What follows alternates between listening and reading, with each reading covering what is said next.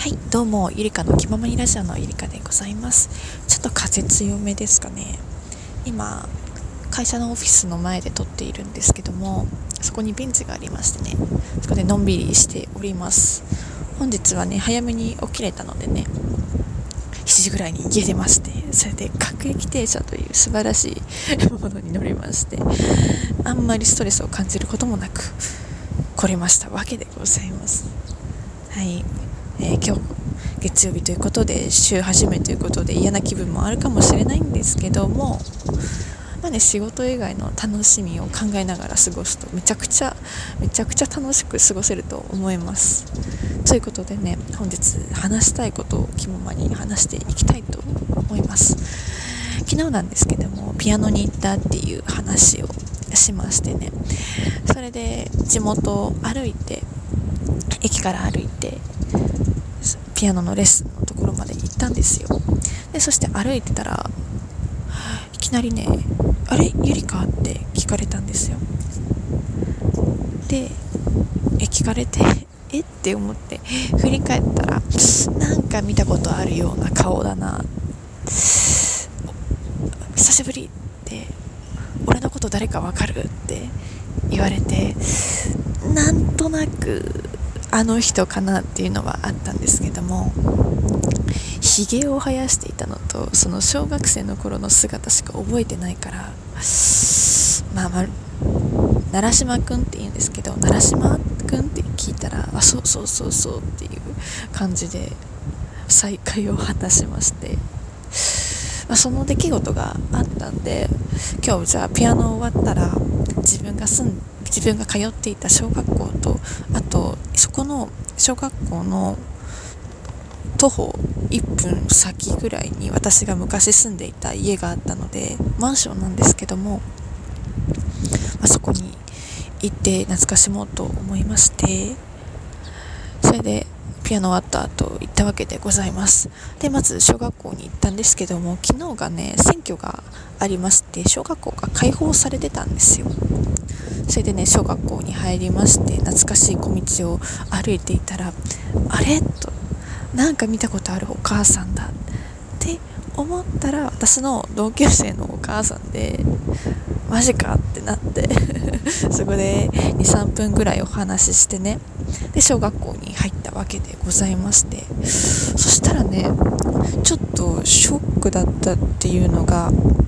今までずっと広いと思っていた小学校のグラウンドがあれれれ意外とちっちゃいなっていう感覚になったこと、うん、そのコンパクトに遊具とかが並べられていて昔はねすごい広く感じたんですけどもあこれが大人になった証なのかなと思いました。それで、まあ、ずっと歩いていって飼育小屋があったんで飼育小屋を覗いてみましてね。昔その飼育小屋は鶏が56羽いたのとあとはウサギがね2匹ぐらいいたんですけどもね。今はね黒い鶏が1匹しかいなくなっておりまして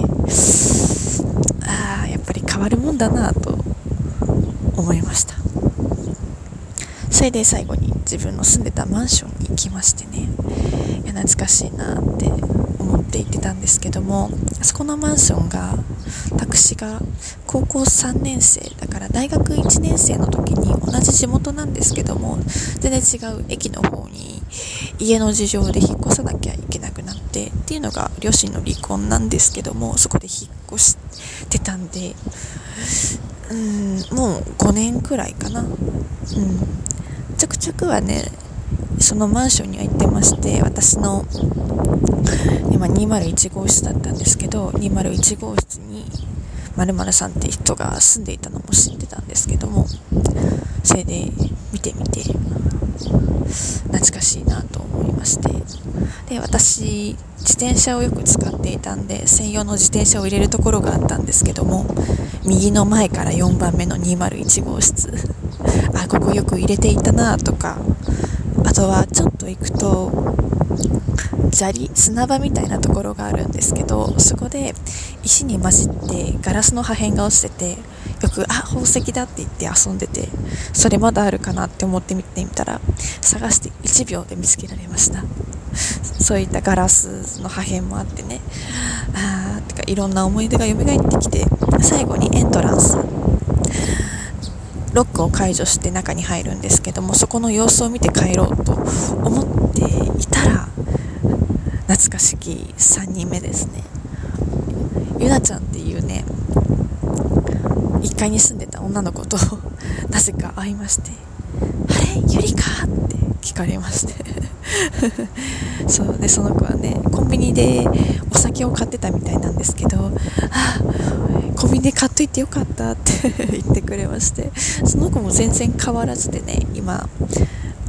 ゲーム会社のねアルバイトで入ってるみたいなんですけども正社員になることが夢みたいでこんなに一日に3人も会うのかっていう感じでしてやっぱり地元っていいなって思ったのと今はやっぱりちょっと違うところに住んでいるんで思ったのが改めてね私の地元はここなんだなと思った出来事でした。でねもしも今地元を離れて暮らしている方とかいれば一度足を戻してね地元に行くとちょっと懐かしさに浸れたりとかあとは懐かしい人と再会できるのかなと思いました。そんな嬉しいことがあった昨日でした。それではゆりかの気ままにラジオのゆりかでした。バイバイ。